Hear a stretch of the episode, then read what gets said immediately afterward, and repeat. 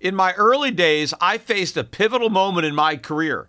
Instead of following the herd into traditional finance, I charted my own course. Despite skepticism, I founded my investment firm driven by a belief in economic truth and fiscal responsibility. Through perseverance, I established myself as a leading voice in finance, proving that sometimes blazing your own path is the best way to succeed. To get what you want, sometimes you have to challenge the status quo and blaze your own trail. That's what Harry's did. Seeing people tricked by expensive razors, Harry's took a stand. Instead of pricey options, they offer high quality razors at a fraction of the cost. That's why when it comes to grooming my face, I use Harry's. Harry's understands the value of quality without breaking the bank.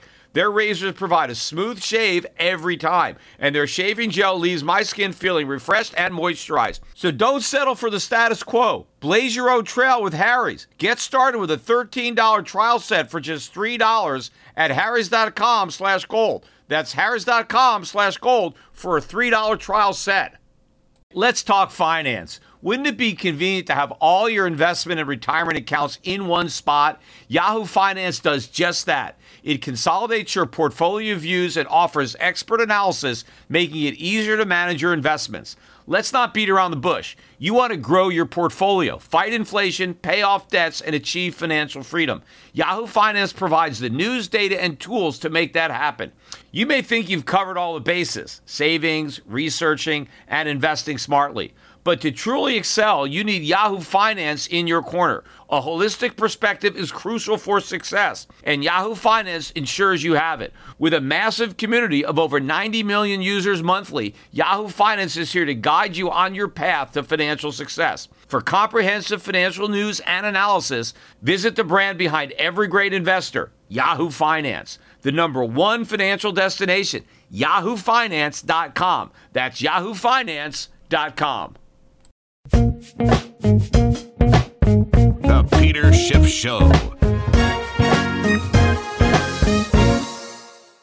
Friday's tech wreck continued today. The NASDAQ composite led lower by the same momentum stocks that got clobbered on Friday, some of them making key technical reversals where they made new all time highs in the morning yet got clobbered and closed below the lows of prior trading days. Some of them went below the lows of the prior week. Uh, so a lot of these stocks looking very weak coming into today's trading, and it continued. Although some of the losers did manage to eke out a gain. I know Nvidia, which was um, one of the earliest stocks to reverse on Friday, which had a, a big technical reversal, made a, I guess I think it took out the low from Friday and managed to eke out a gain. Uh, Tesla also, I think, was one of the ones I saw that was positive, but a lot of the other ones still down a lot. Google, Apple getting clobbered again, Netflix, uh, Facebook, a lot of these big stocks continue to decline. And this time, the overall market did not escape the carnage because the Dow uh, and the S&P were also down on the day, although there were still some strength. The, the energy stocks were up again today building on the rotational strength that they enjoyed on Friday. But it wasn't just the stock market that had big reversals. I guess it was the cryptocurrencies as well, particularly Bitcoin. You know, I mentioned the last couple of times that I was talking about Bitcoin and the cryptos, the shrinking market share that Bitcoin had in the crypto world. And that continues. Right now, the market cap of Bitcoin is now down to about 40% of the total market cap of all the cryptocurrencies.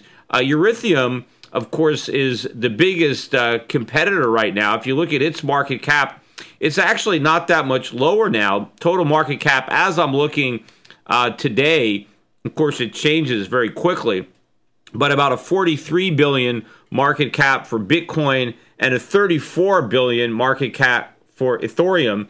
Uh, I mean, this is the closest I've seen the two. In fact, I think Ethereum is actually up today, even though Bitcoin is down quite a bit. In fact, Bitcoin had a big reversal last night. I think it traded above 3,000. I think for the first time, not on every exchange, you know, because different exchanges are different, but on some exchanges you got above 3,000. And then by late morning, it was trading below 2,500 the low that I saw so far intraday was 2480, which is about a 17% drop in, you know, less than a day from the 3000 high that was put in overnight. As I'm recording this now, Bitcoin has bounced back above 2600, but who knows uh, if this low is going to hold up today. There's a lot of volatility, but you know, the fact that Bitcoin is now losing market share, that should be uh, disturbing. Now, you know, in the past, right, you know, in the last month or so, as Bitcoin has lost market share, nobody seems to care if you own Bitcoin because at least the price of Bitcoin was rising, even if it was losing market share, because it was losing share in an expanding market.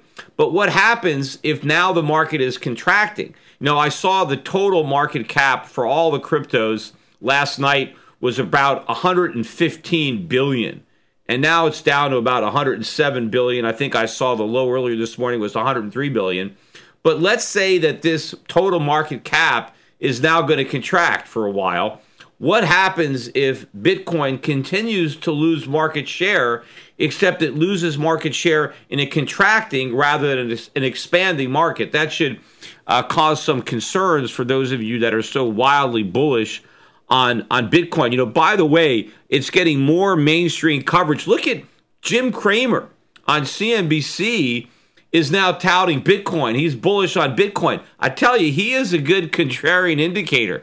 When Jim Cramer uh, is uh, recommending something uh, to the lemmings on CNBC, you better be questioning whether or not uh, you're on the right side of this trade. Now, I guess the one thing you got going for you, if you're long Bitcoin, is that Dennis Gartman, to my knowledge, hasn't come out and recommended a buy in Bitcoin because that would have been the kiss of death. But so I guess you know he he hasn't commented on it to my knowledge. So you, you know you got that going for you, but you got a lot of other uh, indicators apart from you know people talking about it, people asking about it. I mean, I mentioned on my podcast my realtor in Puerto Rico, you know, email texting me, you know, how to, you know, should I buy Bitcoin? You know, I'm looking to invest some money. What do you think there? But other people, I was watching on CNBC today. These commentators were talking, and I think one of the anchors said that one of her family members had asked her, you know, how do I buy Bitcoin? So all this kind of things. People that don't even know anything about it, don't necessarily even understand the technology. Uh, they just know that it's going up, and people are getting rich, and they want in on the action. So these are all very, very negative signs. So no, I know you. You know, you may uh, think, oh, Peter Schiff. You know, he's just. You know, you know. I know I've get taken a lot in the comments section because of this, and of course, look, Bitcoin is still a lot higher than it was when I first started talking about it. Again, I didn't start talking about it until it was like seven, eight hundred or something like that. I, I never, I never mentioned it when it was really cheap. I, I just started talking about it when it seemed to me that it had reached a bubble proportion, and obviously the bubble has gotten a lot bigger. Uh, that doesn't mean it's not a bubble. You know, I mean, all bubbles continue to grow uh, until they eventually pop. And of course, nobody believes they're in a bubble, right? All the people that are in on it uh, don't see it, right? They get caught up in it, and and the fact that the bubble gets bigger, it only further reinforces their belief that it's not a bubble because you know they, they just get clouded right that they can't see the forest for the trees well there's a lot of there's a lot of trees in this forest and uh, that people are not are not noticing. But we'll see. I mean, right now it seems like uh, the cryptos or Bitcoin is trading like any kind of momentum stock that is now losing some momentum. It's not necessarily trading like a currency or like gold. I mean, look at this volatility. You're talking about 17% move from the high to the low. Obviously, hey, you can't be a merchant and price your products and accept payments in a, a, monetary instrument that can swing by nearly 20% in value? I mean how are you gonna how are you gonna transact in a, in, in, in a medium like that? Obviously it's impossible. Again you you it's a speculative asset. You can buy it because you think it's going to go up but that doesn't make it money. Now i've said before that you know people would use it you know if i'm going to try to extort money out of somebody sure give me some bitcoins. Who cares if they can lose 18% of their value? Because it doesn't matter. I'm just you know i'm just stealing money. I'm looking for an anonymous way to do it. I'm looking for you know i'm willing to pay a price to launder my money. And if you know if that helps. So i know that it could be used in that respect. But believe me i mean it's not being used for commerce. And i know i keep hearing this well eventually it's not going to be volatile Yeah, well, I'll I'll believe that when I see it. I don't think that's possible. I don't think it's ever going to not be volatile. I think it's going to continue to be volatile.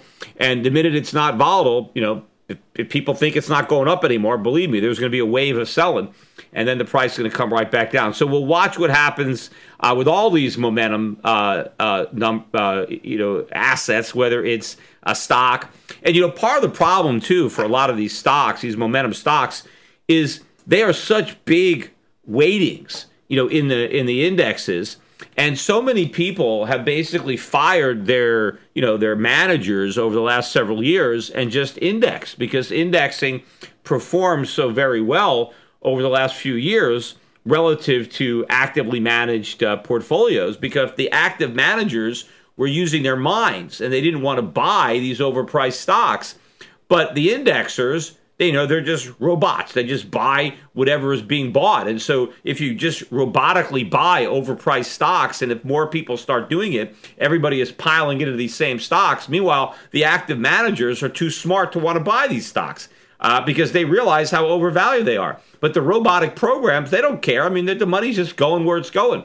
And so you have all these people now record amounts of money in these index type products when these things turn and again, I don't know if they've turned. I don't know if what happened on Friday was just a buying opportunity. Hey, more people are on CNBC today. Buy the dip, buy the dip, take advantage. Amazon's on sale, right? These stocks are on sale, right? Well, they're on sale until they're not. I mean, they said that uh, early in uh, 2000, 2001, right? As this tech market was collapsing, when some of these stocks were down 10%, it was a great buying opportunity. Yeah, it was a great buying opportunity or it was a great buy. It was, you know, say goodbye to your money because some of these stocks went down to zero. They weren't buying opportunities, they were selling opportunities, but people just didn't understand because they had these benchmarks, these ridiculous high high prices, and they thought, well, it's on sale relative to that crazy price. But the reality was it wasn't a sale. They were still overpriced. They were just less overpriced than they were before.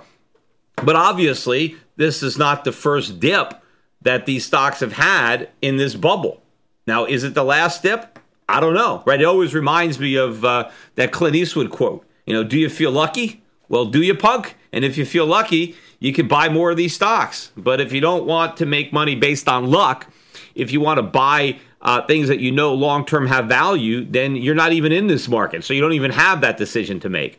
But for the people who are in it, obviously they've got a choice. And a lot of people don't even know, right? They're mindlessly buying these indexes. They really have no idea how concentrated these funds are into a handful of extremely overvalued stocks. But I do know this once these markets start to come down, and now the people who own these index funds, they want their money back because all of a sudden they're seeing losses and they, they want their money. Well, that just accelerates the decline because now they just have to start, you know, coughing these stocks up and if there's no one there to buy them, if all the indexes are, are bailing, then who's going to buy these stocks? Well, the value guys aren't going to buy them until they become a value. So if all the index funds are getting rid of these stocks, right? Well, the price has to come down a lot before you get a new class of buyers uh, that wants to step in. So we'll see if this is the beginning. And of course, all of this could be exacerbated on Wednesday when the Fed raises interest rates by another quarter point, despite the fact that the economic data is lousy. I was looking at a chart today of the economic surprise index, which is at a new low for the year. This is bad news that comes out that surprises people who were looking for good news, including the Fed. The Fed's been looking for good news and it hasn't got any good news. Yet, despite that, it's going to raise rates anyway uh, when it meets on Wednesday. And I think that also is going to weigh on the markets. And then the question is, all right, are they going to do it again? Are they going to raise rates in September? Are they going to raise rates in December? Look, I got a report. I looked at the budget deficit was out for the month of May, and it's about a 65, 67% increase over the same period last year. Big jump in the budget deficit.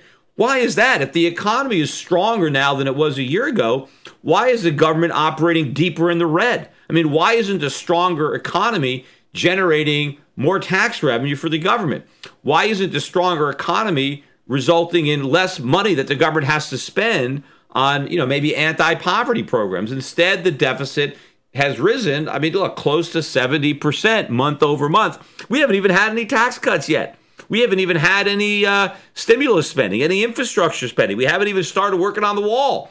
Yet the deficit is uh, is is much higher. Now, of course, one reason it's higher is because interest rates are higher. Right, the Fed has raised rates a couple of times, and so that makes the interest component of the uh, the debt higher. But that's that's just going to continue. If the Fed raises rates again, that's only going to make the budget deficits bigger. Now, gold prices have been stagnant. I mean, gold stocks continued some strength today. You know, the GDX was up about GDXJ rather. I've been talking about the juniors. That was up about 3% today. So the gold stocks are continuing to trade much better than they were. But gold itself didn't go anywhere today. And I think it's being constrained by the rate hike that everybody knows is coming on Wednesday. And again, all these traders, they still believe that rate hikes are bearish for gold. I mean, despite the fact that every time the Fed has raised rates in this cycle, the price of gold has gone up. But they still believe that higher rates are going to be bearish for gold. They're they're not. I mean, it, I mean maybe, but if rates are rising because there's more inflation, that's good for gold because inflation gold's an inflation hedge if you have more inflation you have more reasons to buy gold if rates are rising because credit risks are rising well that should be a positive thing for gold and of course rising interest rates they impact the government because the government has a lot of interest it has to pay it has a lot of short-term debt so if interest rates go up that increases the budget deficit Larger budget deficits are bullish for gold. They've always been bullish for gold. The government has to borrow more money. Larger budget deficits are a negative for the dollar. People keep saying higher interest rates are a positive for the dollar. Well, if higher interest rates means bigger deficits that the US government needs to finance, that's negative for the dollar. And you know, if interest rates are rising, in theory, bond prices should be falling, right? That should be negative for the dollar because if you have a lot of bonds and you want to sell those bonds because you want to avoid the losses, well, if you're a foreigner, you're going to sell the dollar too after you sell the bonds. So there are a lot of reasons to understand why rising interest rates are negative for the dollar and why they're positive for gold. They're certainly negative for the economy too, especially if your economy is all levered up higher interest rates are bad for U.S. stocks. They're bad for U.S. real estate. I mean, look at some of the articles I posted on my Facebook page over the weekend, just articles showing how the uh, landlords in the malls are in trouble, how they're losing their tenants, and the tenants who are not going out of business are refusing to sign long term leases. They only want to sign a lease for a year or two because they have no idea if they're going to be in business. So they won't sign. And look at, you know, the article I posted on uh, restaurant sales collapsing. And you know, you can't blame that on Amazon, right? If people aren't eating out in restaurants, why are they not eating in restaurants? Because they don't have the money. I mean, people like to eat in restaurants, but if it, you can't afford it, then you got to stay home. You know, it's also interesting. I pointed this out before. Despite the fact that restaurant sales are collapsing, restaurant employment has been surging, or at least the government wants us to believe that, right? Because a lot of the jobs that were created during this so-called recovery were in the restaurant industry. Well, if people aren't eating out, why are we creating so many jobs? And I answered that question by going into the part-time employment. Yes, restaurants are employing more people because each person is working fewer hours. But if you probably look at total hours worked at the restaurants, the restaurants are actually going down. Also, speaking about inflation, late last week, a bunch of prominent economists published this open letter to Chair Yellen and the Board of Governors of the FOMC, basically questioning the 2% inflation target. And the opinion is that it's too low, that now we need a higher rate of inflation, mainly so the Federal Reserve has more room to cut interest rates, I guess, during the next economic downturn, but also because I think they believe the economy needs additional stimulus. And just because the inflation rate is getting close to 2%, they don't want the Federal Reserve to fail to provide that stimulus because they have this inflation target that's too low. In other words, they want a higher inflation target, although they didn't actually specify how high the new target should be. Should it be 2.5%? Should it be 3%? But they believe that 2% is too low. Now, I've been talking about this for a long time, and I've been saying that this was going to happen. And maybe this is the first step on that journey to the official adoption of some type of higher inflation target, and certainly it's not a ceiling. and it's a movable target. But the Fed is going to do this simply because it wants to continue to repeat its failed policies. Because when the economy goes back into recession and they want to apply more stimulus, if the inflation rate is above 2%, they can't really do it because now inflation is above their target. How can they provide stimulus if it means the inflation is going to move higher? So, one way to get around that is to have a higher inflation ceiling or target. So now you have more room. You can theoretically provide more stimulus. You could print more money. You could keep rates longer, lower for longer if you have a higher inflation target. And once we go down that path, there is no turning back. And however high they make the target, they're always going to have to raise it. Because again, I've said this once that genie gets out of the bottle, that inflation genie, it's harder and harder to put it back in again.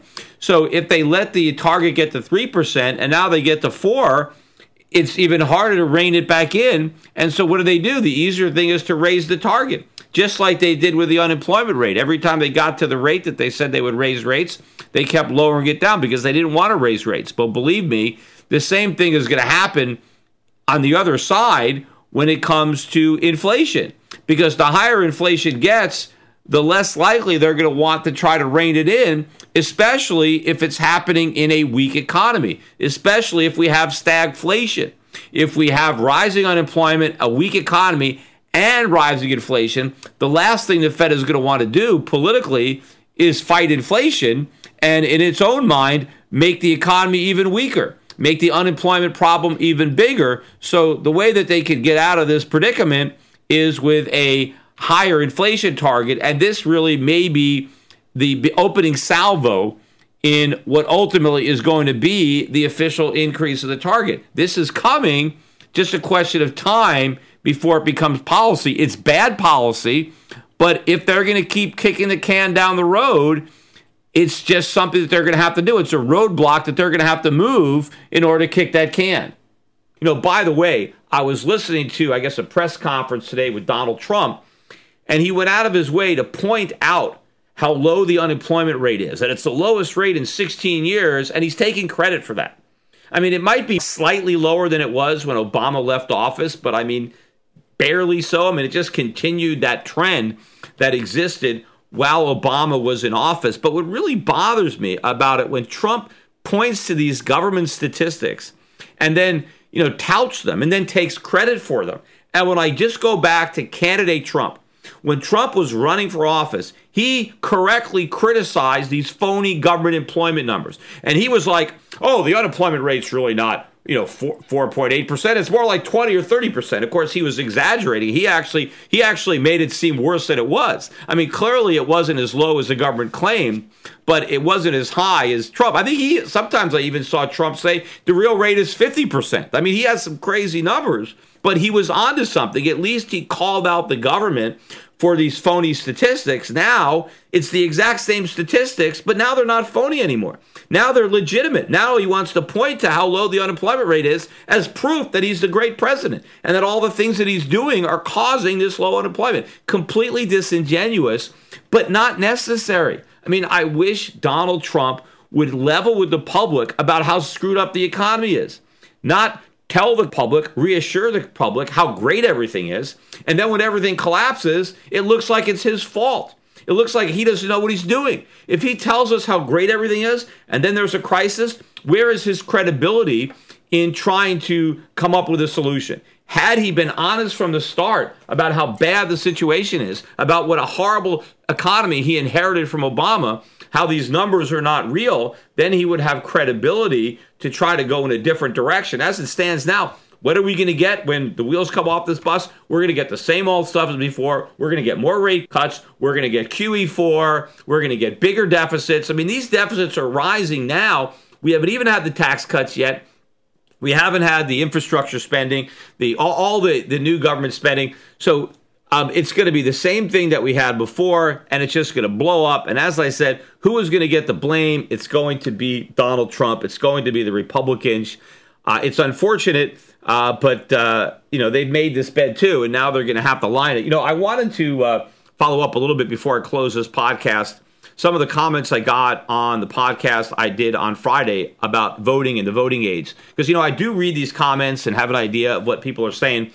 So, first of all, some people pointed out, you know, hey, you know, it's not fair, you know, if 18 year olds can be drafted, you know, why can't they vote? Because after all, I mean, they're being forced against their will into the army. They ought to at least be able to vote uh, for the politicians who are, you know, making them making them fight. You know, it reminds me of, uh, uh, you know, a Saturday Night Live. Al Franken, you know, before he was a senator, uh, he was, uh, you know, I, he wasn't a regular. He wasn't like one of the cast members. He wasn't one of the not ready for primetime players. But Al Franken, okay, I remember he came on every once in a while. He was like a reoccurring guy that would come on Saturday Night Live. And I remember one of the skits that he did, he was talking about the draft right? And I forget if he was a, a, a pretend candidate for office or he was just talking about the draft. But it was it was funny because he said, you know, when I was young and eligible to be drafted, I was against the draft.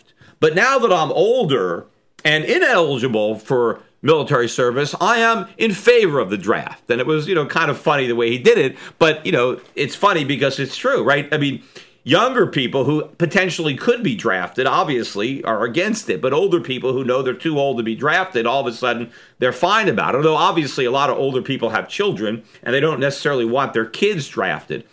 But the the correct response to this is is that I want to abolish the draft. So yes, I want to take away the right of 18 year olds to vote, but I also want to take away the requirement that they be drafted into military service. I am against conscription. That is a violation of individual liberty. You cannot be forced. I mean, I'm surprised, you know, even with the 13th Amendment, there shall be no involuntary servitude. I mean, how else could you define being drafted into a war? Being forced to fight against your will. I mean, if that's not involuntary servitude, I mean, what is? I mean, there should be no draft, period.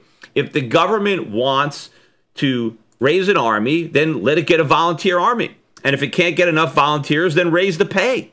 And you know what? If they can't pay people enough money uh, to afford the war, then don't fight the war. Maybe you should reassess your priorities. If you're a government and you can't make the case to the people that they should join the war because it's a good cause and that they should sign up out of patriotism, out of love of country, if you can't make that case, then it tells you that this, war is not just right? Do not wage wars that you can't afford to fight with volunteers, with paid soldiers. If you have to draft kids, if you have to force people to fight the war, then don't fight it. Come up with some diplomatic way out. So that's the solution. It's not like, oh, well, we're going to draft them, so let's let them vote, right? No, let's not draft them, but they don't vote. Now, some people pointed out, you know, and they were correct. They, you know, a lot of young people listen to my podcast and they said, but Peter, you know, hey, you know, I'm 18, I'm 20. I mean, if the, you know, I'm responsible. I mean, I work and, you know, I'm a free market guy. I'm going to vote for a libertarian type candidates. So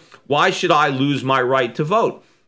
And my response is because it, even if a small number of young people are going to vote responsibly, the overwhelming number are going to vote irresponsibly. And what's important is the outcome, not that you have a vote, because if you're voting and somebody else cancels out your vote, then your vote means nothing, right? So if I am, let's say I, am saying no one under 25 can vote. Let's say I re-raise the voting age to 25. Well, maybe 10% of the people who are under 25 would actually cast good, responsible votes. They're informed, they're intelligent, and they're going to vote in a certain way. But let's say the other 90% are going to vote the exact opposite way. Well, if I was one of the 10% who was going to vote responsibly, I would just assume give up my vote if it meant that the other 90% lost their vote as well, because that's more effective. Because I wipe out all these votes that were going to vote for the opposite of what I want. Just being able to vote and then having my vote canceled out nine times over doesn't accomplish anything. And as I said, you don't lose your other rights. Just because you can't vote doesn't mean you lose freedom of property, you know, freedom of speech, freedom of the press. You're treated just like a voter, even if you're a non-voter. But if you just have everybody voting and they vote for socialism, what good is your vote if it gets canceled out by a bunch of morons? So the idea is to try to shrink the voting pool in some way as to have the most responsible pool of potential voters, even if you're not in that pool yourself. Because I would rather not vote and have confidence in the people who are voting than be able to vote and know that my vote is meaningless because a bunch of morons are going to vote to cancel me out and vote for the opposite of what I want. One final comment. I've been meaning to point this out and I keep forgetting, but I've been noticing that I've been losing quite a few of my subscribers to my YouTube channel because I've been holding steady. I have about 173,000 subscribers, and it's been that way for, I don't know, about a month. And, you know, at one point I got up to 173,100 and change, but then I went back below 173,000 to 172 and change. And, you know, I'm adding subscribers, but, you know, I'm losing them as well. And I seem to be losing them as fast as I'm gaining them now, if not even faster in some respects. And I'm curious as to why. You know, I mean, maybe it's because of that one YouTube video that, you know, accused me of selling out my company to George Soros and, you know, tried to paint me as some kind of sellout, even though there is absolutely no truth to the story, I think it did maybe create some animosity towards me. And so maybe I lost a few subscribers there. Maybe it's the negative talk about Bitcoin. I know there's a lot of people out there uh, in you know free market people, libertarian people who might listen to my podcast who also might be uh, you know invested in Bitcoin or other cryptocurrencies. They they may not like my stance and that I don't embrace it as I don't embrace the new technology. I don't think it's going to work, and so I think that's not winning me any friends. Certainly among people who own these the currency and are hoping that it goes a lot higher. But you know, believe me, nothing that I'm saying is diminished the appeal. Right? I started talking about it uh, Bitcoin was 800 and you know went to 3,000, right? So I didn't stop the rally. Um, so it's not you know, and now that it's going down, I mean, it's got nothing to do with me. But obviously, you know, not everybody is going to agree with you on everything. But I mean, obviously, that could be some of the reason that I'm losing some subscribers. But I don't know. I really don't know what it is or what I'm doing differently now that is causing some people to uh, to unsubscribe from my YouTube channel but uh, I don't know if you have any uh, have any thoughts on that. You might want to throw a comment uh, in my comment section if you have any uh, have any ideas. And also, hey, you know, tell your friends. Let's drive these subscriptions. You know, I should have over two hundred thousand subscribers to this YouTube channel. So if you are a subscriber, I mean, try to you know use your social media, use your Facebook account or your Twitter account. Get your friends involved. Get more people to sign up so more people can hear uh, this free market perspective rather than simply uh, the, the, the more status point of view that they get through their traditional media sources.